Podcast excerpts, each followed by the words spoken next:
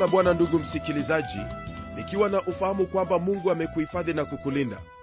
Kwa hakika hakuna lile ambalo lililo jema kama kumtegemea mungu katika maisha yako.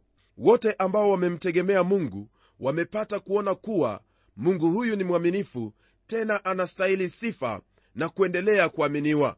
Ndugu msikilizaji leo hii napenda kukukaribisha tunapoendelea kujifunza kutoka kwenye hiki kitabu cha isaya kutoka kwenye sura hii ya 64 hadi sura ile ya 65 aya ya pili.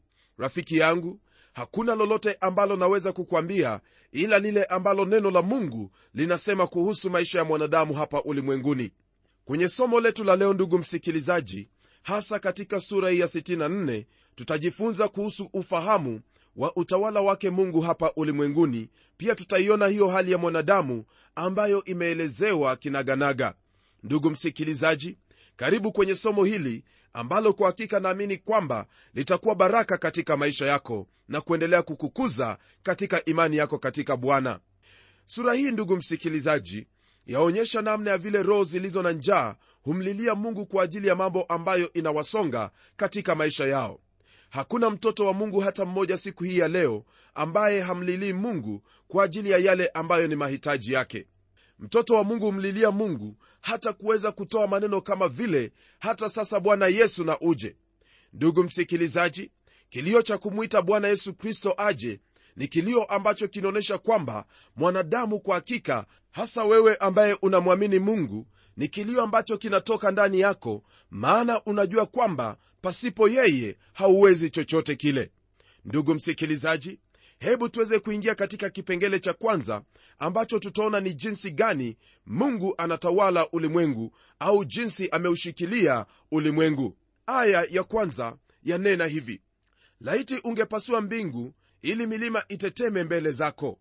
Aya hii ndugu mpendwa yanena kuhusu siku hizo zijazo naye nabii isaya ni mwakilishi wa mabaki ya israeli. Kwa mara nyingine tena ndugu yangu nyakati hiyo ambayo twaiita nyakati ya kinabii ambayo hunena katika wakati uliopita jambo ambalo bado halijatimia. Nabii anamlilia mungu jinsi hao mabaki ya israeli watakavyofanya. Ombi hili ni ombi ambalo hao mabaki watamwomba mungu katika siku hiyo ya dhiki kuu pamoja na hao ambao watautazamia uokovu kutoka kwake mungu. Kwenye aya ya pili neno la mungu nalo latwambia hivi kama vile moto uchomapo vichaka na moto uchemshapo maji ili kuwajulisha adui zako jina lako mataifa wakatetemeke mbele zako.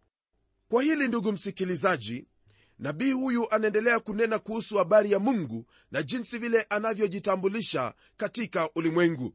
Nalo neno la mungu hilo latuambia kwamba jinsi moto hufanya maji kuchemka hivyo ndivyo uwepo wake mungu utakavyofanya mataifa kutetemeka mataifa hayamtambui mungu wala hayamgeukii yeye katika siku hizi za leo. Ila kuna siku hiyo ambayo yaja ambapo walimwengu wote pamoja na mataifa yote watahisi na kutambua uwepo huo wa mwenyezi mungu na kupiga magoti mbele yake na kumwabudu kwa kuwa yeye ndiye mungu muumba. Ndugu msikilizaji hili ni jambo ambalo litatukia kwa wakati wake. Ndiposa hata twasoma katika kitabu cha ufunuo sura ile ya 6 aya ya 16 watalia na kuambia milima iweze kuwaangukia ili wajifunike na kujiepusha na ghadhabu ya mwana-kondoo. Elewa kwamba rafiki yangu walimwengu wataweza kumtambua mungu na watatetemeka mbele zake. Lakini wale ambao wamempokea bwana yesu kristo kama mwokozi wa maisha yao na kumtegemea mungu kwao haitakuwa kutetemeka bali itakuwa ni furaha. Jambo ambalo pia wewe rafiki yangu waweza kuhusika nalo iwapo utachukua hatua ya kumwamini bwana yesu kristo. Neno la mungu liendelea kutwambia hivi katika aya ya nne. Maana tangu zamani za kale watu hawakusikia wala kufahamu kwa masikio atendaye mambo kwa ajili yake amgojaye. Hili andiko ndugu msikilizaji ni andiko ambalo lanena kuhusu wale ambao wanamngojea bwana. Mtume paulo katika kitabu cha wakorintho wa kwanza sura ya pili aya ya tisa amenukuu akisema hivi lakini kama ilivyoandikwa mambo ambayo jicho halikuyaona wala sikio halikuyasikia wala hayakuingia katika moyo wa mwanadamu mambo ambayo mungu aliwaandalia wampendao. Kisha anaendelea kwenye aya hiyo ya kumi akisema hivi lakini mungu ametufunulia sisi kwa roho maana roho huchunguza yote hata mafumbo ya mungu. Kwa haya maandiko ndugu msikilizaji ni jambo lililo wazi kabisa kwamba wote ambao wamemwamini yesu kristo roho wake mungu huwafunulia mambo ambayo ni mafumbo yake mungu. Mambo ambayo ni mafumbo ili waweze kujua hicho ambacho mungu amewaandalia.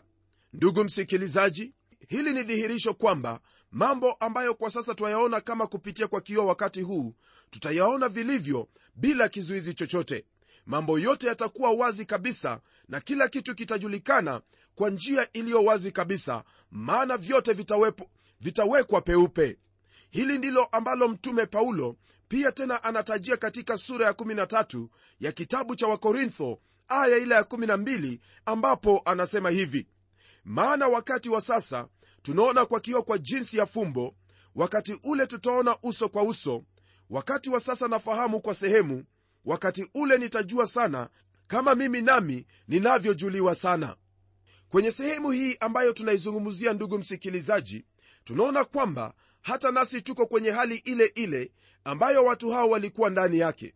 Hawa ni watu ambao walikuwa na tumaini katika mwokozi aliyetuokoa na kutukomboa. Sisi pia twamtazamia mwokozi wetu aje kutuchukua kutoka kwenye ulimwengu huu wa shida na madhara mengi nao waisraeli pia wamngojea huyo ambaye ni masihi wao aje na kuanzisha ufalme wake hapa ulimwenguni. Huyo masihi siye mwingine bali ni bwana wetu yesu kristo. Baada ya bwana yesu kuwachukua walio wake yaani kanisa huko hewani atarudi nao hapa ulimwenguni na kuweza kuthibitisha ufalme wake. Kwenye aya ya tano ndugu msikilizaji neno la mungu liendelea kutuelezea hivi. Wewe wamlaki yeye afurahiaye yaliyo haki na kuyatenda watu wale wakukumbukao katika njia zako tazama ulikuwa na hasira nasi tulitenda dhambi tumekuwa katika mambo haya muda mwingi nasi je tutaokolewa? Hilo andiko ndugu msikilizaji ni andiko ambalo laelezea moja kwa moja hali yake mwanadamu. Hali ya mwanadamu jinsi ambavyo imekuwa tangu zamani ni hali ya kuenenda katika njia za dhambi hali ya kumwasi mungu ndiposa hawa ambao ni mabaki wanasema kwamba wewe wamlaki yeye afurahiaye yaliyo haki na kuyatenda watu wale wakukumbukao katika njia zako. Ndugu msikilizaji hao ambao ni mabaki ya israeli watakuwa wakiungama na kukiri kwamba yale yote ambao wamekuwa wakitenda kwa hakika yamekuwa mambo ambayo ni mabaya mambo ambayo yamemchukiza mungu. Na jinsi ambavyo wanauliza wanauliza hivi kwa kuwa tulitenda dhambi je tutaokolewa? Hilo ndilo ambalo rafiki yangu lafaa liwepo katika moyo wako. Mara tu unapotenda dhambi au unapofanya lile ambalo halimpendezi mungu ni vyema kujiuliza swali hilo.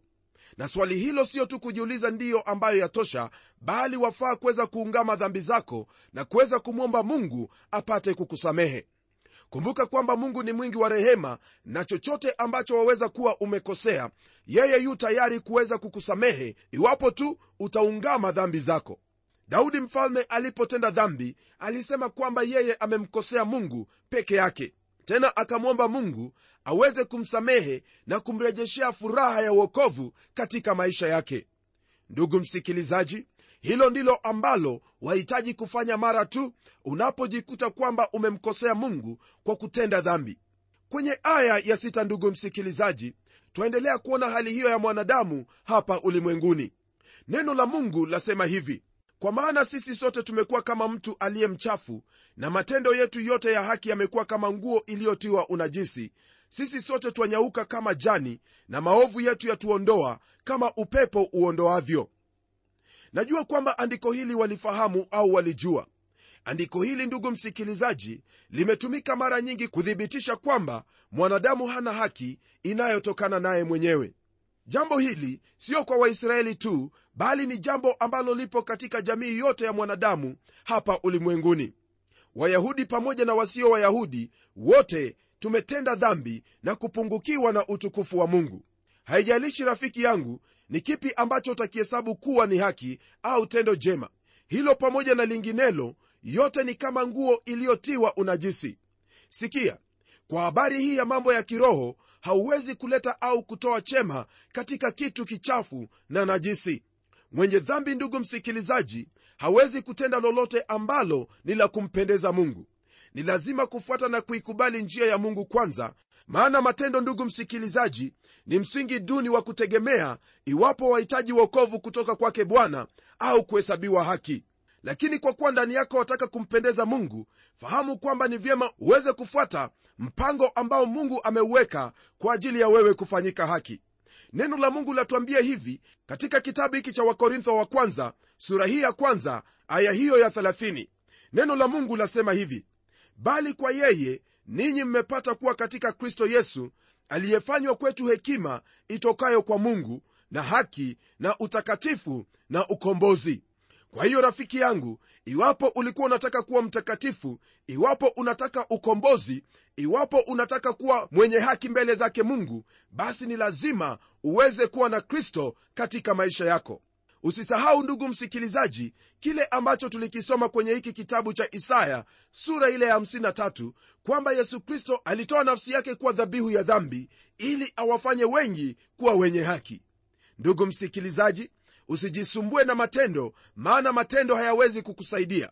Elewa kwamba matendo ni matunda ya ile haki ambayo imefanyika ndani yako inayotokana na kumwamini yesu kristo kwa imani tunapoendelea rafiki yangu neno la mungu lazidi kutwambia hivi katika aya ya nane.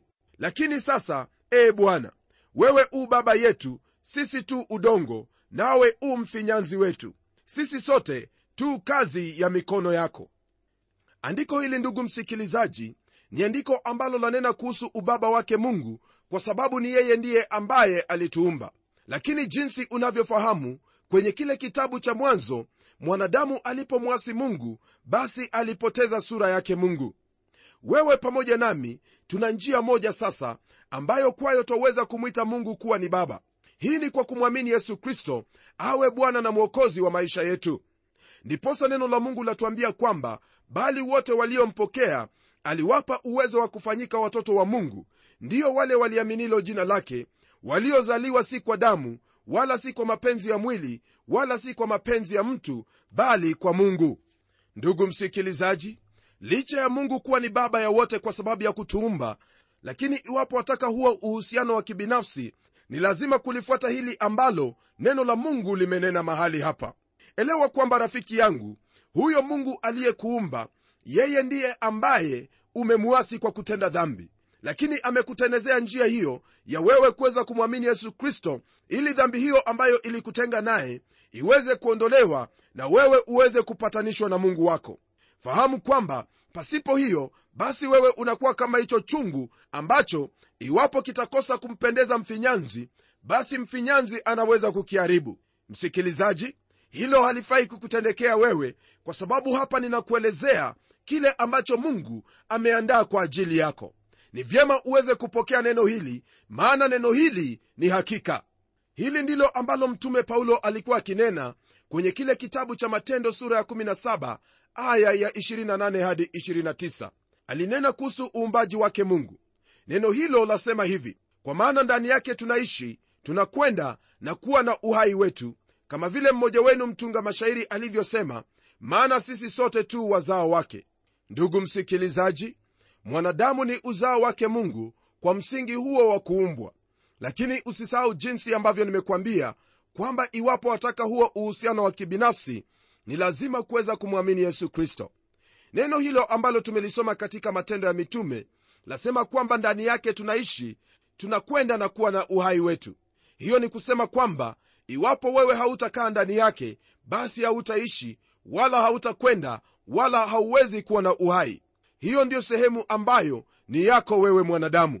Neno la mungu liendelea kutwambia hivi katika aya ya kumi kwenye hiki kitabu cha isaya. Miji yako mitakatifu imekuwa jangwa sayuni umekuwa jangwa yerusalemu umekuwa ukiwa. Maelezo haya kuhusu miji mitakatifu haikuwa jinsi nabii anaelezea kwa wakati wake yani alipokuwa hai. Ila haya yote yalitimia kwa ukamilifu muda mfupi baadaye wale wakaldayo walipokuja na kuuteka mji huo na kuuharibu kwa kuuteketeza kwa moto. Haya ndiyo ambayo twayapata katika kitabu hiki cha wafalme wa pili sura ya 25 aya 9 na 1 ambayo yasema hivi. Akaiteketeza nyumba ya bwana na nyumba ya mfalme na nyumba zote za yerusalemu. Nam kila nyumba kubwa aliiteketeza kwa moto na jeshi lote la wakaldayo waliokuwa pamoja na huyo amri wa askari walinzi wakazibomoa kuta za yerusalemu pande zote. Kwa hivyo hapo utabiri ambao isaya alikuwa ameutoa ulikamilika jinsi alivyosema. Neno la mungu liendelea kusema hivi katika aya hiyo ambayo ni ya 11 nyumba yetu takatifu nzuri walimokusifu baba zetu imeteketea moto vitu vyetu vyote vyenye kupendeza vimeharibika. Maneno haya ndugu msikilizaji ambayo tumeyasoma kwenye aya ya11 yaliandikwa kana kwamba tayari yamekwisha kutendeka. Ila napenda ufahamu kwamba unabii huu wa isaya ulitimia kama miaka 1 baadaye. Hekalu la mungu wakati huo hekalu la mungu liliharibiwa na pia mji wa yerusalemu ulipata kuharibiwa. Neno la mungu lasema hivi katika aya ya12 utajizuia usiangalie mambo haya e bwana. Utanyamaza na kututesa sana. Nabii isaya anafunga sura hii kwa swali hilo na kumuuliza bwana iwapo hatachukua hatua yoyote ile. Sehemu iliyobakia ya kitabu hiki cha isaya ndugu msikilizaji ni jibu la mungu kwa swali hilo ambalo nabii huyu aliweza kuliuliza. Kumbuka kwamba mambo hayo yote ndugu msikilizaji yalitendeka kwa sababu waisraeli walimkataa mungu ndiposa yeye akawakataa. Ila jambo hilo halikubatili mpango wake mungu na kusudi lake kuhusu watu wake hapa duniani. Mpango wake mungu kuhusu israeli bado unaendelea na utakamilika kwa wakati wake. Hebu tugeukie sura hii ya 65 ili tuweze kupata jibu ambalo mungu aliwapa watu wake kupitia kwa nabii isaya. Na kabla ya hapo ndugu yangu hebu nikupe haya ambayo tutakutana nayo katika sura hii ya 65 kwanza kabisa tutaona sababu ya mkombozi kuwakataa waisraeli kama taifa na pili tutaona hawa mabaki ya israeli. Na tatu tutaona ufunuo kuhusu mbingu mpya na ulimwengu mpya. Sura hii ya 65 hadi 66 tutapata jibu hilo la mungu kuhusu ombi hilo. Mungu anaweka jibu lake wazi kabisa kwamba dhambi za watu wake israeli na ulimwengu wote ndiyo ambao umemfanya kuhukumu ulimwengu. Licha ya hayo ndugu msikilizaji mpango wake wa kuwabariki wanadamu na kusudi lake kuhusu huo ufalme ambao waja haujabatilika hata kidogo. Mungu amewahifadhi mabaki ambao kwa wao yeye atatimiza makusudi yake ambayo alitabiri kwa kinywa cha manabii wake. Pamoja na hiyo anatupa maono kuhusu huo ufalme na sehemu ambayo itakuwa ya israeli milele wakati ambao vitu vyote vitafanyika kuwa vipya. Haya ndiyo yatatamatisha kitabu hiki cha isaya na mafundisho yake kwetu sisi msikilizaji hebu tuingie kwenye kipengele cha kwanza ambacho chatuelezea sababu ya mwokozi kulikataa taifa hilo. Aya ya kwanza na ya pili neno la mungu lasema hivi. Watu wasionitaka wanauliza habari zangu nimeonekana na hao wasionitafuta. Na niliambia taifa lisiloitwa kwa jina langu nitazameni nitazameni. Mchana kutwa nimewanyoshea mikono yangu watu walioasi watu waendao katika njia isiyo njema wakifuata mawazo yao wenyewe. Hapa sasa ndugu msikilizaji twampata nabii anazungumzia kuhusu watu wa mataifa ambao sasa injili imewajia. Wakati mtume paulo alipokwenda filipi alikuwa ameyaona maono ya mtu wa kule makedonia. Lakini wakati alipofika huko hakumpata mwanamme ambaye alikuwa akitaka kuisikia injili bali alimpata mwanamke ambaye jina lake ni lidia akiwa katika mkutano wa maombi ukingoni mwa mto. Ingawa huyo mama labda hakuelewa mahitaji aliyokuwa nayo mtume paulo alimletea injili. Mtume paulo katika kitabu cha warumi sura ya 1 aya ile ya 20 anasema hivi nalipatikana nao wasionitafuta nalidhihirika kwao wasioniulizia. Ndugu msikilizaji hili ndilo ambalo lilitendeka kwa yeyote yule ambaye amemwamini yesu kristo asiye myahudi ulimwengu huu wa sasa haumtafuti mungu hata kidogo. Mungu ndiye ambaye awatafuta watu ambao walikuwa mbali sana naye. Watu ambao hata hawakuweza kuliitia jina la bwana. Lakini aliwatafuta walio wake na akawapata. Aliwatafuta walio wakaidi sana mioyoni mwao akawaokoa akafanya mageuzi makubwa sana katika maisha yao na kuwafanya wawe viumbe vipya wale ambao watalitii jina lake na kufuata maadili yake wewe pia waweza kupata mageuzi makuu sana katika maisha yako mara tu unapomruhusu yesu kristo aingie katika maisha yako. Neno hili la mungu ndugu msikilizaji lanena hapa kuhusu wayahudi ambalo ni taifa la israeli. Watu hawa walipewa nafasi ya kwanza ili kuisikia injili lakini hawa waliasi wala hawakupokea haya ambayo mungu alikuwa amewaandalia mtume paulo anasema katika kitabu cha warumi sura ya 1 aya ile ya 21 kwamba lakini kwa israeli asema mchana kutwa naliwanyoshea mikono watu wasiotii na wakaidi. Hili jambo ndugu msikilizaji ndilo ambalo lilifanya mungu kuweza kuwakataa hawa ambao ni waisraeli. Tena kwenye kitabu cha matendo sura ya 13 aya ile ya 46 neno la mungu lasema hivi. Paulo na barnaba wakanena kwa ushujaa wakasema ilikuwa lazima neno la mungu linenwe kwenu kwanza lakini kwa kuwa mnalisukuma mbali na kujiona nafsi zenu kuwa hamkustahili uzima wa milele angalieni twawageukia mataifa. Hivyo ndivyo ilivyofanyika. Kwa maneno mengine ndugu msikilizaji kwa kuwa yerusalemu ilikataa injili basi efeso ilipokea injili hiyo. Na iwapo mji huu utaukataa injili yake yesu kristo basi mji ule mwingine utapokea injili yake yesu kristo.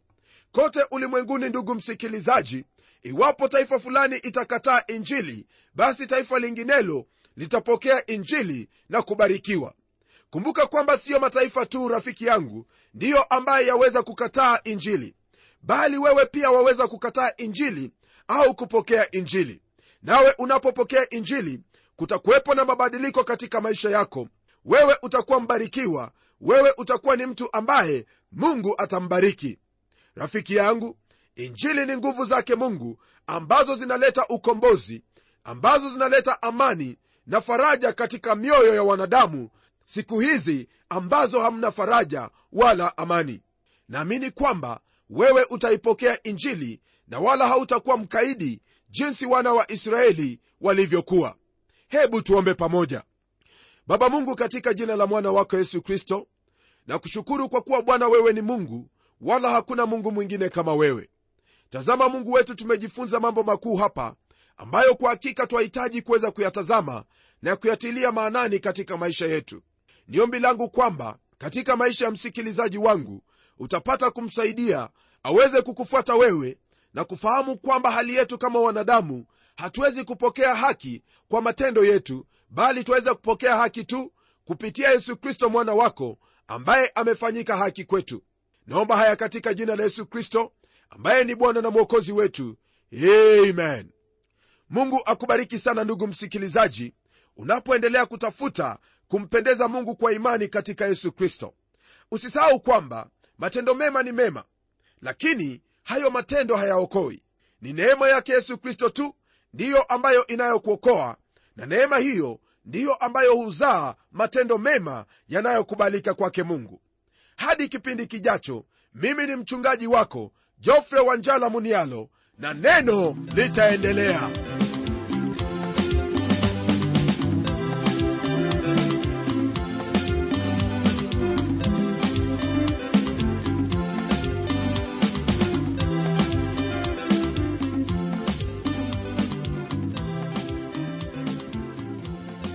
Je msikilizaji wangu umebarikiwa na hilo neno la mungu na je msikilizaji wangu ungependa kuinunua kanda ya hiki kipindi cha neno ambacho umekisikiza leo?